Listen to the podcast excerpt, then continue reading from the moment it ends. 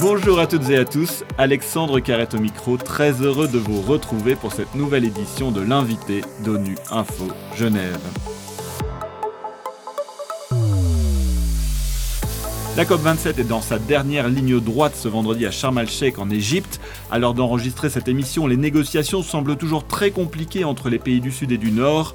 Au cœur des enjeux, le financement pour compenser les ravages provoqués par le réchauffement climatique dans les pays les plus pauvres, des pays qui émettent très peu des émissions de gaz à effet de serre comparés aux pays du Nord.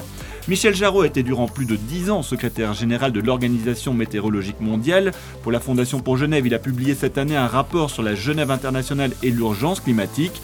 Avec lui, nous allons tirer les premières conclusions de cette COP27, mais aussi évoquer les grandes lignes de son rapport et sa proposition d'organiser une COP au bord du lac Léman. Michel Jarreau est notre invité cette semaine. Michel Jarreau, bonjour. Bonjour. Et un grand merci d'avoir accepté euh, notre invitation. Alors, hein, je disais dans l'intro, au moment d'enregistrer cette émission, la COP27 n'a pas encore clôturé ses travaux, mais quel bilan à chaud tirez-vous des négociations? Il y a peut-être deux ou trois, deux ou trois axes qui, qui me paraissent importants.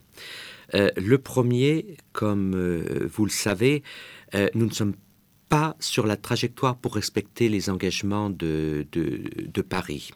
Et en particulier, l'objectif d'atteindre, de limiter le réchauffement à 1,5 degré, voire 2 degrés, est de plus en plus difficile à atteindre. Donc, euh, un des objectifs de cette COP, c'était que les pays renforcent leurs engagements, aillent plus loin dans ce qu'ils sont, dans sont engagés à, faire pour réduire les émissions de gaz à effet de serre.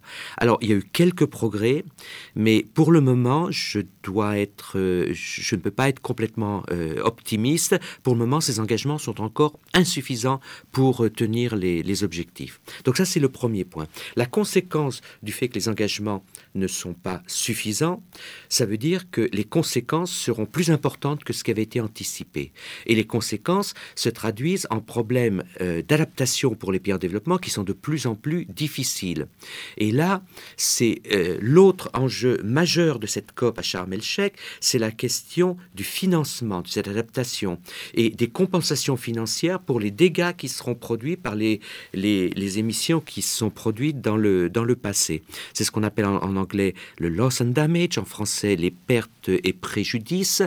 Et, et, là, il y a eu quand même une avancée au moins sur le plan euh, théorique, c'est ce sujet est discuté actuellement Sharm el Alors qu'avant, il n'était même pas discuté. Il était évacué. On savait que c'était un problème important, mais il n'y avait pas eu de consensus pour, euh, pour traiter de ce sujet. Je comprends la préoccupation des, des, pays en développement qui ne sont absolument pas, euh, je pense aux pays africains par exemple, qui ne sont absolument pas responsables des concentrations actuelles de gaz à effet de serre et qui subissent de plein fouet les conséquences. Vous l'avez vu en, en, en 2022, puis 2021 également, les événements extrêmes se multiplient, que ce soit des sécheresses, des inondations, des, euh, des tempêtes, et, et, et ils de plein fouet des économies qui sont déjà extrêmement vulnérables. Or, ces pays n'ont pas euh, les moyens de, de, faire face sans une aide extérieure. Alors après, on peut parler, on doit parler de la responsabilité euh, des uns et des autres. Et c'est là où je crois que les discussions sont les plus difficiles. Alors,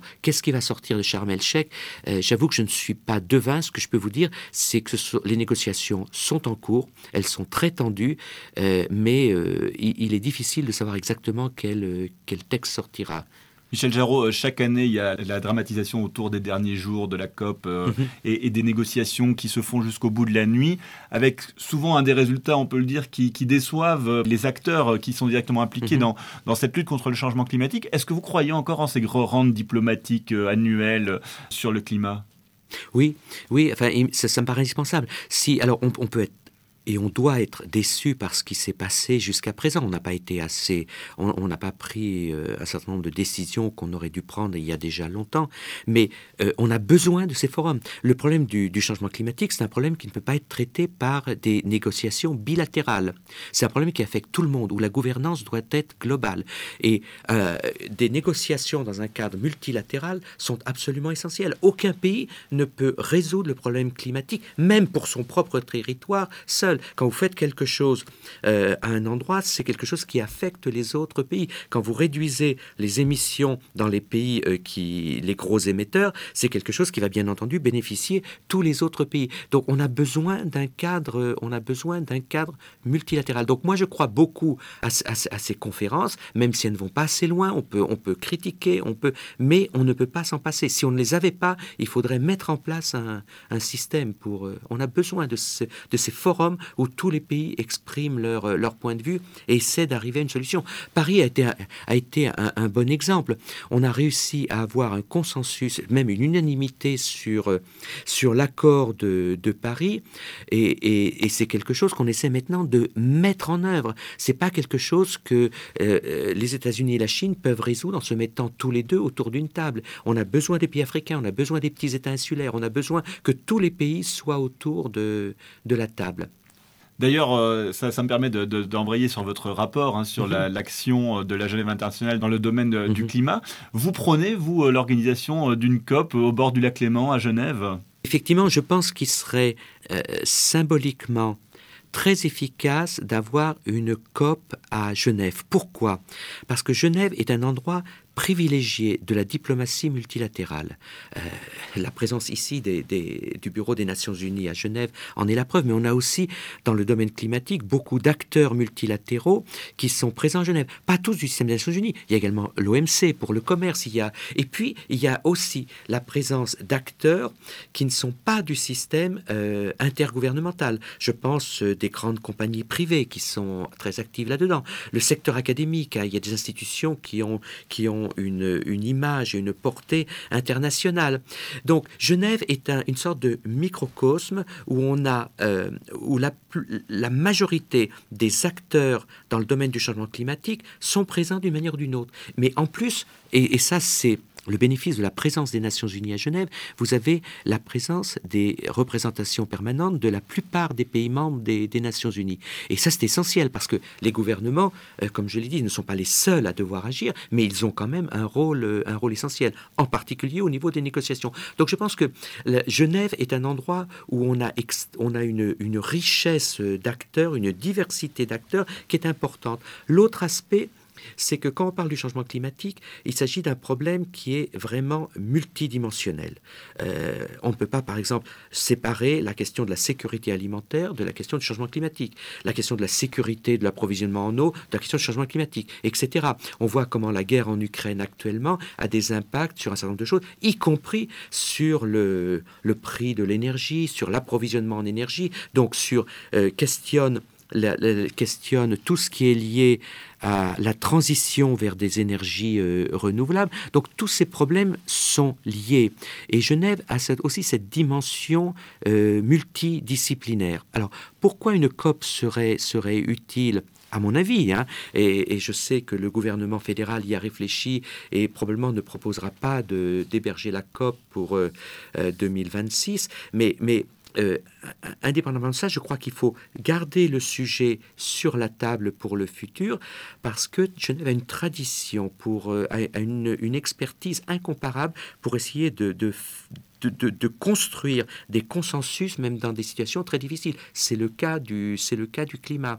Donc je crois que ça porterait, ça porterait c'est, quelque chose qui serait non seulement symboliquement fort, mais en pratique euh, qui serait très très efficace à cause justement de la compétence, de la diversité, de la richesse des acteurs dans ce, dans ce domaine. Alors justement, vous évoquez tous ces acteurs qui travaillent euh, de différentes façons dans le domaine climatique. Dans votre rapport, vous expliquez aussi que euh, ce serait euh, intéressant qu'ils coopèrent davantage, entre qu'il y ait davantage de, symbiose mhm. entre ces, différents acteurs. Là, ce, que, ce qui se passe, c'est que le, système, par exemple, quand je pense au système des Nations Unies, quand il a été mis en place après la Deuxième Guerre mondiale, c'était basé sur une logique thématique dire qu'on avait une organisation qui s'occupe de l'agriculture à Rome, la FAO, l'UNESCO pour l'éducation, l'OMS pour la santé, etc. etc. Et, c'est quelque chose qui, d'une certaine manière, était calqué sur les structures gouvernementales des pays où vous avez un ministère de l'agriculture, etc. Et cette approche thématique est quelque chose qui a été très très utile pendant des décennies, mais maintenant, du fait que toutes les crises, tous les problèmes majeurs sont interconnectés, et on le voit bien quand on regarde l'agenda 2030 du développement durable, vous vous avez 17 objectifs de développement durable, ils sont absolument tous interconnectés. On ne peut pas traiter un seul objectif sans regarder la dimension, euh, la dimension totale. Donc cette approche thématique, il faut euh, entraîner des comportements en silo. Et quand on parle du changement climatique, je crois qu'il faut dépasser ces comportements. Alors il y a déjà des coopérations hein, qui sont en place, je ne veux pas les nier, mais il faut aller beaucoup plus loin et essayer d'établir des, des, approches qui soient beaucoup plus inclusives. Il y a quelques exemples qui marchent très bien. Je vais vous citer un. Dans le domaine de la santé et du climat, il y a une coopération extrêmement étroite entre l'OMS, l'Organisation mondiale de la santé, et l'OMM, l'Organisation météorologique mondiale c'est très bien, mais il faut généraliser, il faut aller plus loin, il faut renforcer ce genre d'approche. Genève a aussi un autre atout que, que je souhaite mentionner, c'est l'aspect éducation. Quand on parle du changement climatique, on entend tout et n'importe quoi. Euh, on a beaucoup parlé depuis quelques années des fake news ou autres. Le changement climatique n'échappe pas à ce, à ce syndrome. Et, donc, il faut qu'on utilise, il faut la partie éducation, formation est absolument essentielle. Et là aussi, il y a des acteurs qui sont clés à Genève. Donc, ma, ma recommandation, c'est de faire en sorte de euh, mon rapport fait une sorte de bilan d'étude de l'écosystème genevois dans ce domaine et je fais des recommandations pour que les éléments du puzzle s'assemblent mieux et qu'on exploite mieux les synergies entre ces différents acteurs. Michel Jarouille, euh, pour revenir sur la place de Genève, on sait qu'il y a une grande concurrence aujourd'hui dans le monde hein, sur des villes qui mhm. veulent devenir des leaders, euh, que ce soit dans le domaine numérique, dans le domaine du climat, etc. comment faire en sorte que Genève soit ce leader sur le climat? Comment est-ce que ça se passe? Genève doit se positionner plus comme le, euh, euh, facilitateur en, amont euh, pour encourager, comme je l'ai dit, ces coopérations transversales et, de telle sorte que les négociations, une issue possible aux négociations, soit facilitée par le travail de Genève. Ceci étant, même si je souhaite, je pense que Genève est idéalement placée pour renforcer son rôle, ça ne veut pas dire que je ne souhaite pas que le rôle des autres villes soit soit minimisé. Tout au contraire, je crois qu'il est, qu'il est bon qu'il y ait une émergence dans plusieurs points de la planète, mais je, suis absolument convaincu que Genève a un rôle unique à jouer dans ce, dans ce système. Michel Jarron, un grand merci d'avoir accepté de répondre à nos questions. Je rappelle que vous êtes l'auteur d'un rapport sur la Genève internationale et l'urgence climatique et ancien secrétaire général de l'Organisation météorologique mondiale. Et c'est la fin de cette édition. À la réalisation, il y avait François Soubiguerre, Inès Grange à la préparation. L'actualité des Nations Unies continue sur notre site web ungeneva.org et sur le compte Twitter en français ONU Genève. À très bientôt.